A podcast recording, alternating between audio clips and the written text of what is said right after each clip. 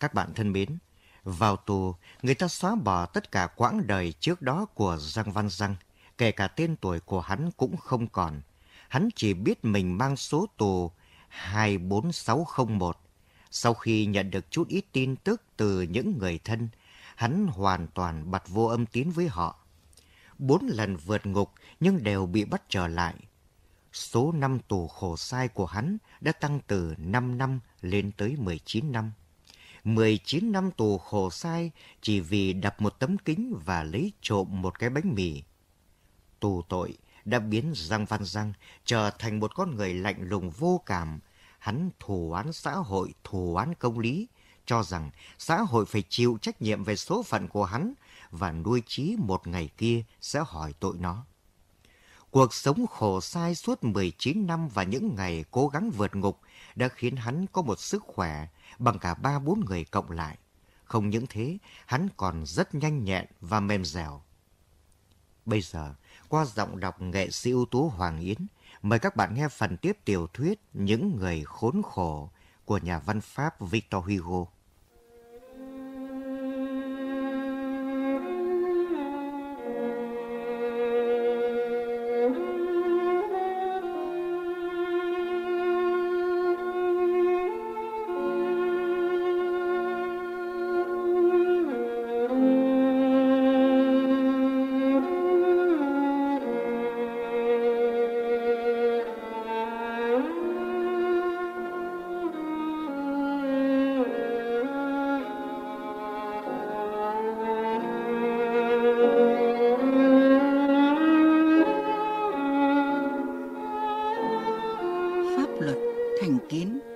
Sự việc, con người, đồ vật. Tất cả những thứ đó đi đi lại lại trên đầu anh theo sự vận động phức tạp và bí ẩn của văn minh mà Chúa điều khiển lấy. Tất cả bước đi đã trà đạp lên người anh, độc ác mà bình thản, lạnh lùng mà ác liệt, không sao tả nổi. Như bị rơi xuống cảnh cùng cực nhất trên đời, như bị đầy xuống tầng sâu nhất của địa ngục để không còn mắt mà nhìn nữa những kẻ bị pháp luật đầy đọa đều cảm thấy đè nặng lên đầu mình, tất cả sức nặng của cái xã hội loài người. Nó quả thật vô cùng to lớn, đối với những ai đứng ngoài mà nhìn và đối với người bị nó đè lên thì lại vô cùng kinh khủng. Giang Văn Giang suy tưởng trong tình trạng như thế. Sự suy tưởng của anh có thể có tính chất như thế nào? Giá như hạt gạo trong cối xay mà biết suy nghĩ, thì chắc nó sẽ nghĩ như anh đang nghĩ. Tất cả những cái đó, những hiện thực đầy bóng ma, những bóng ma đầy hiện thực ấy, dần dần đã tạo nên trong anh một tâm trạng khó tả. Đôi khi đang làm lao dịch, anh dừng tay suy nghĩ. Tâm trí anh vừa già dặn, vừa rối loạn hơn xưa, bỗng vùng lên tức tối Tất cả cái gì đã xảy đến cho anh đều vô nghĩa. Tất cả sự vật chung quanh anh đều phi lý. Anh tự nhủ, thật chẳng khác gì chiêm bao. Anh nhìn tên gác ngục cách anh mấy bước, trông nó như một bóng ma. Đột nhiên bóng ma nện anh một rùi cui. Đối với anh, thiên nhiên trước mắt hình như không có nữa. Không có mặt trời, không có ngày hè đẹp, không có bầu trời rực rỡ không có buổi sớm mai tháng tư mát dịu. Nói như thế tưởng cũng đúng với anh thôi. Ở trong anh chỉ nhờ nhờ một thứ ánh sáng xó buồn. Cuối cùng, để tóm tắt những gì có thể tóm tắt được trong tất cả những điều đã kể ra trên kia và nêu thành kết luận cụ thể, chúng ta chỉ cần nhận định rằng sau 19 năm hun đúc trong tù, Giang Văn Giang cái anh thợ xén cây hiền lành ở Faveron, sao là tên trọng phạm đáng sợ ở Toulon, đã trở thành kẻ có gan làm hai thứ việc xấu xa. Một là có những manh động đột nhiên mù quáng, không suy nghĩ, hoàn toàn do bản năng sai khiến, như là để trả thù cho những đau khổ đã đầy đọa mình.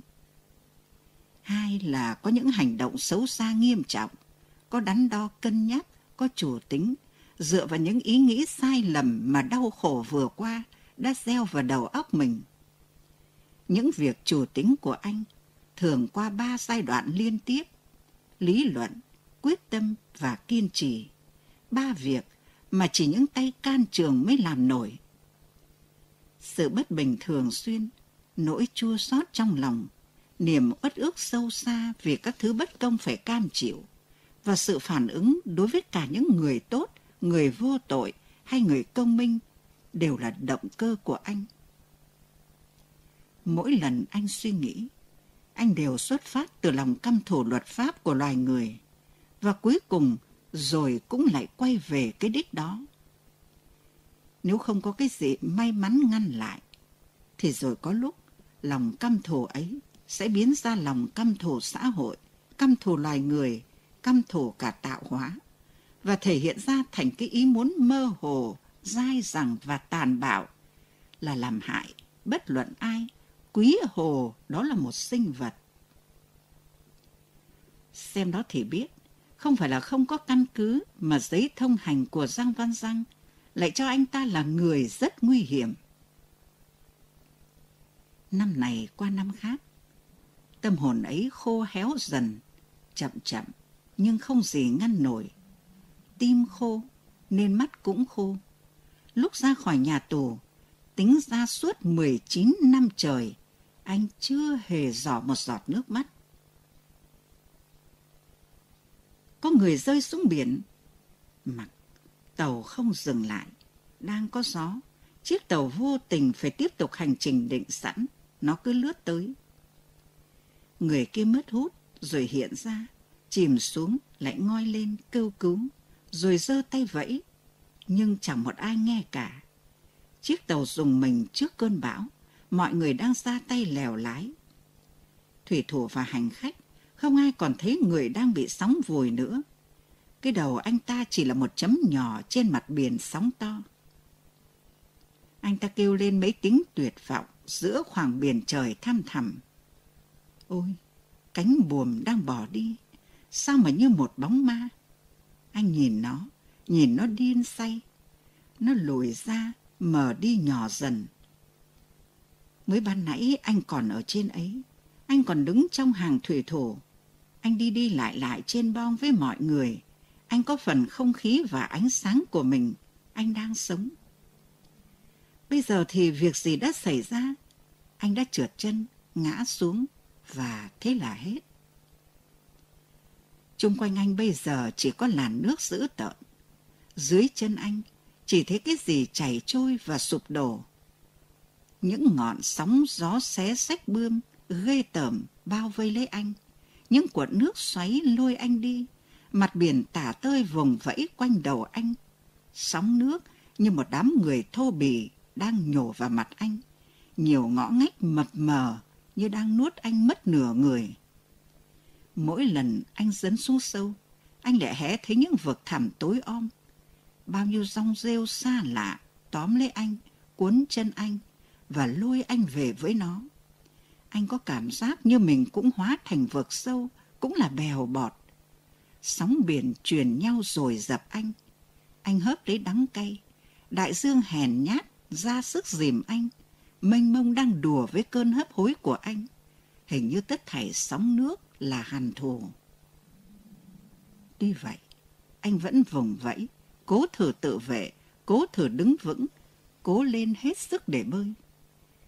Nhưng anh, anh chỉ là một sức lực đáng thương, trong chốc lát đã kiệt quệ, mà lại dám đương đầu với cái bất tận. Chiếc tàu ở đâu rồi? Đằng kia, mờ mờ trong bóng tối nhàn nhạt ở chân trời từng cơn gió to nổi lên. Tất cả các thứ bọt bèo dập xuống người anh. Anh ngước mắt lên và chỉ thấy mây mù ảm đạm. Đang hấp hối, anh lại chứng kiến biển cả lên cơn điên dại. Anh như bị cơn điên kia sử nhục hình. Vang vẳng bên tai anh những tiếng động xa lạ đối với con người. Những tiếng động như đến từ bên kia trái đất, từ một cõi ngoài nào đó kinh khủng làm sao. Trên mây cao có nhiều chim, cũng như thường có thiên thần trên những khốn khó của con người. Nhưng chim và thần có thể giúp gì được cho anh? Những thứ đó bay, lượn và ca hát. Còn anh, anh rên rỉ sắp lìa đời. anh cảm thấy mình như bị liệm trong cả hai thứ vô biên, biển cả và trời cao. Biển là mồ, trời là vải liệm. Đêm đến dần, anh bơi không biết bao nhiêu giờ rồi, sức anh đã cạn. Con tàu, cái vật xa xôi trên đó có người đã khuất bóng. Chỉ còn một mình anh trong hố sâu thăm thẳm của hoàng hôn. Anh chìm xuống, anh lấy gân, anh quằn quại. Anh nghe thấy dưới chân những đợt sóng cổ quái của vô hình. Anh cất tiếng kêu. Chẳng còn người. Vậy Chúa ở đâu? Anh kêu. Ai cứu tôi? Ai cứu tôi với? Anh kêu mãi.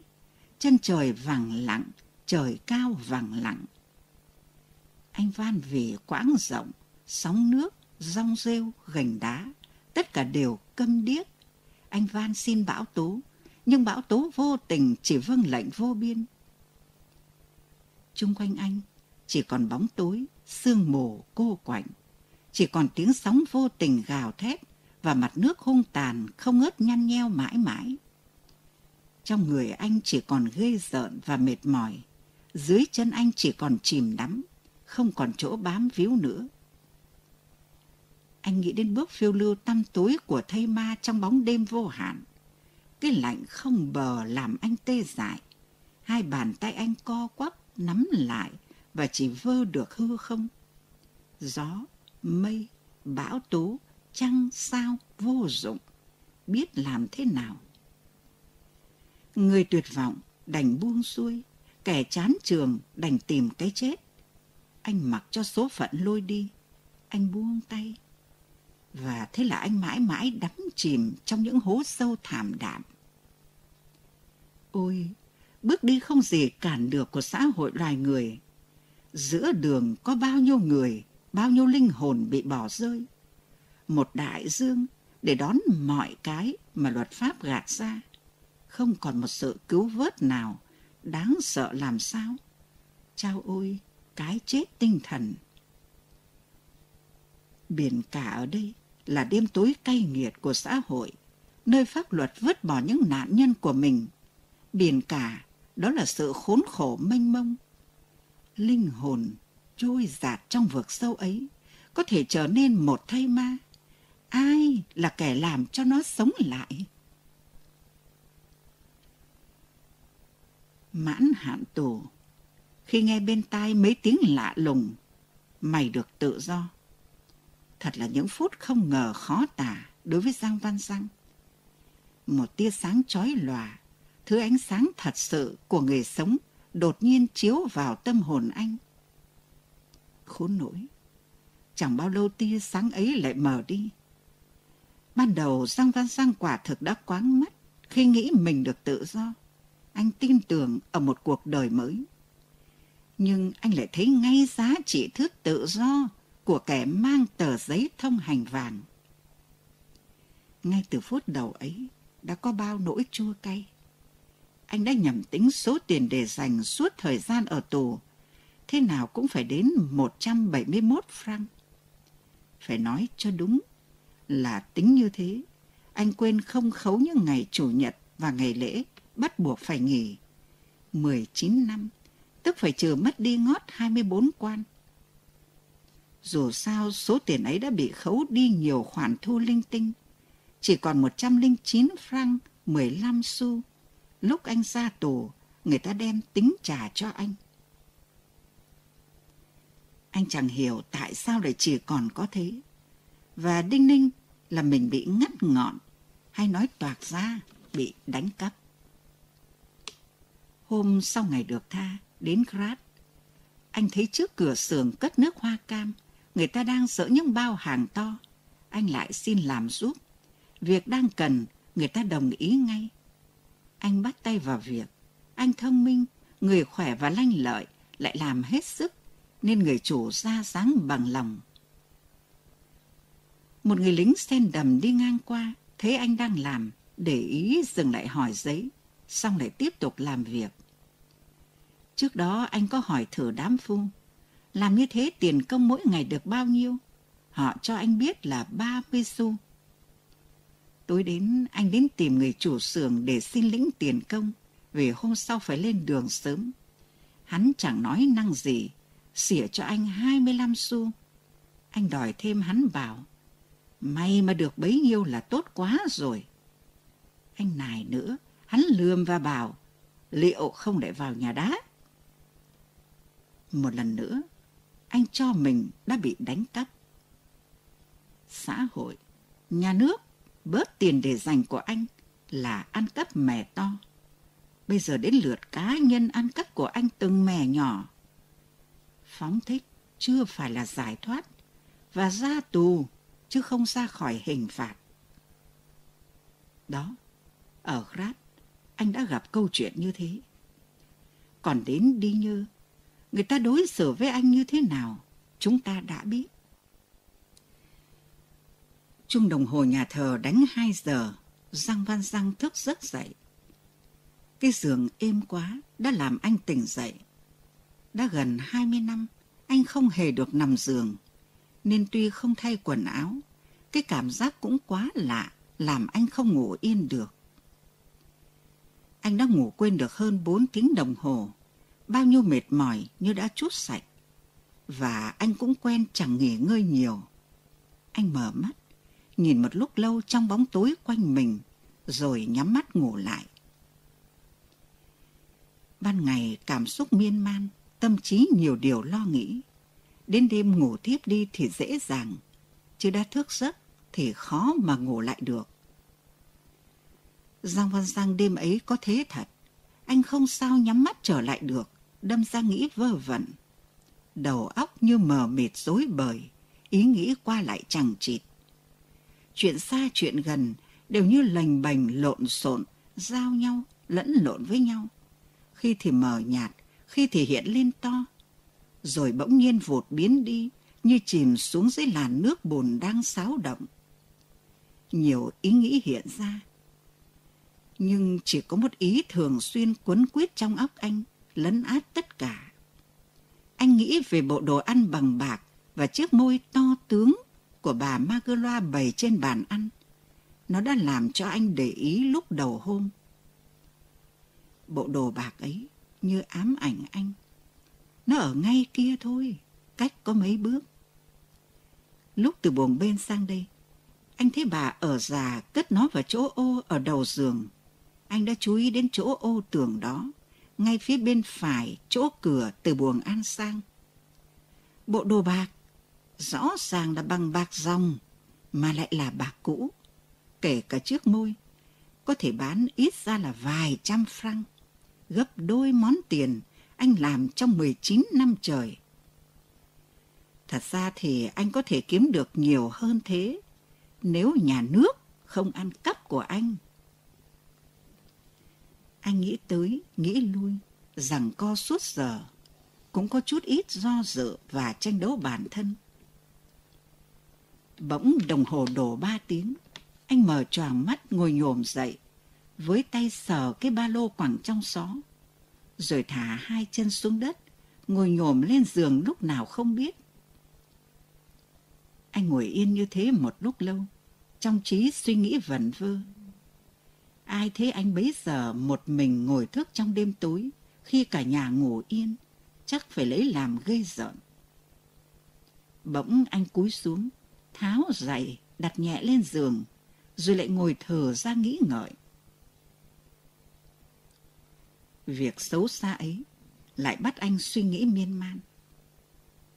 Bao nhiêu ý nghĩ đã nói trên kia lại xáo trộn cả tâm trí, khi ẩn, khi hiện như đắn đo cân nhắc.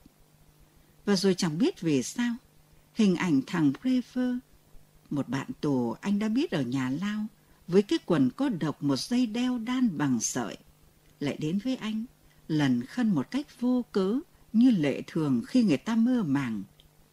Hình ảnh các ô vuông trên cái dây treo quần ấy cứ lờn vờn mãi trong óc. Không có đồng hồ gõ một tiếng báo khắc hay báo nửa giờ gì đó. Có lẽ anh sẽ ngồi mãi như thế cho đến sáng. Hình như tiếng chuông ấy thúc giục, cương quyết đi. Anh đứng dậy, ngần ngại một lát và nghe ngóng. Trong nhà im phăng phắc. Anh xón xén bước lại chỗ cửa sổ, anh thoáng thấy hé mở. Trời không tối lắm. Từng đám mây lớn bay theo gió trên không, lúc che, lúc để lộ vầng trăng rằm. Cảnh vật bên ngoài lúc sáng lúc tối, còn trong nhà thì như một thứ hoàng hôn. Ánh hoàng hôn ấy không đều do mây lúc ẩn lúc hiện, nhưng cũng đủ để nhận được lối đi. Nó giống như thứ ánh sáng lờ mờ ở trong một cái hầm mà trước cửa thông hơi có người qua lại. Ra đến cửa sổ, Giang Văn Giang chú ý nhận xét. Cửa không chấn xong, quay ra vườn, và theo thói quen ở địa phương, chỉ cài cái then nhỏ. Anh mở ra, nhưng vì một luồng khí lạnh ùa vào trong phòng, anh vội đóng lại ngay. Anh nhìn ra vườn bằng cặp mắt xem xét hơn là nhìn ngó. Quanh vườn, một bức tường thấp quét vôi trắng trèo qua rất dễ. Bên kia tường, trông rõ những ngọn cây cách khoảng đều nhau. Rõ ràng bên này là vườn, còn bên kia là đường phố hoặc một ngõ con có trồng cây. Nhìn xong, anh quả quyết bước lại chỗ giường nằm, xách ba lô lên. Mở ra, móc lấy một vật gì để lên giường, nhét đôi giày vào túi, buộc ba lô lại, đeo lên vai, chụp cái mũ lưỡi chai lên đầu và kéo sụp xuống tận mắt. Anh lần mò tìm cây gậy đem dựng ở cạnh cửa sổ, rồi trở lại chỗ giường nằm, nhặt lấy cái vật kia. Một cái gì giống như một thanh sắt ngắn, một đầu vạt nhọn như cái cặp. Trong tối không làm sao nhận được thanh sắt ấy rèn ra để làm gì. Một cái đòn bẩy trăng hay là một cái rùi cui. Ra ngoài sáng thì có thể nhận rõ đó chỉ là cái chân đèn của phu mò. Thời ấy thỉnh thoảng người ta sai tù phạm đi lấy đá trên các quả đồi cao quanh tu lông, nên họ cũng thường có trong tay những dụng cụ phu mò. Cái chân đèn đúc bằng sắt đặc, đầu dưới nhọn để có thể đóng vào đá được. Tay phải cầm thanh sắt, anh nín thở, rón rén đi ra phía cửa phòng ngủ ông giám mục bên cạnh. Cửa mở hé. Ông giám mục lúc đi ngủ đã không khóa cửa. Giang Văn Giang nghe ngóng, yên lặng như tờ.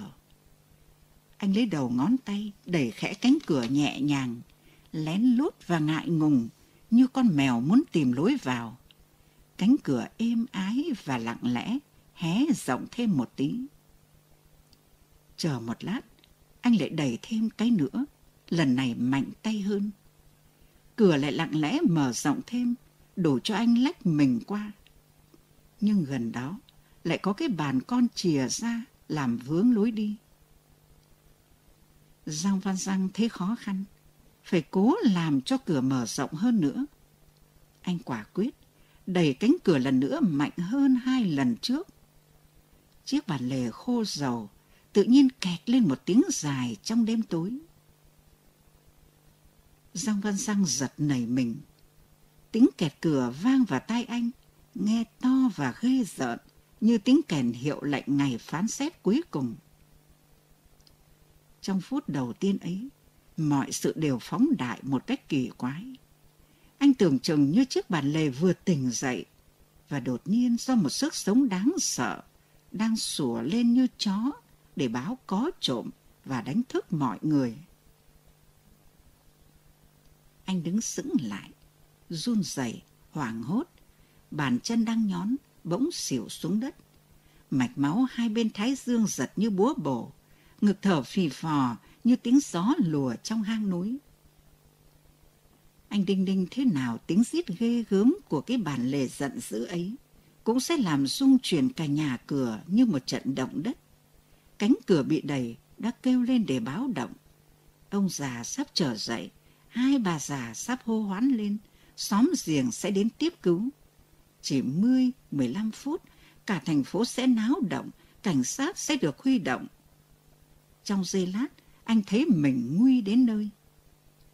Anh đứng trơ ra như pho tượng, không dám cử động.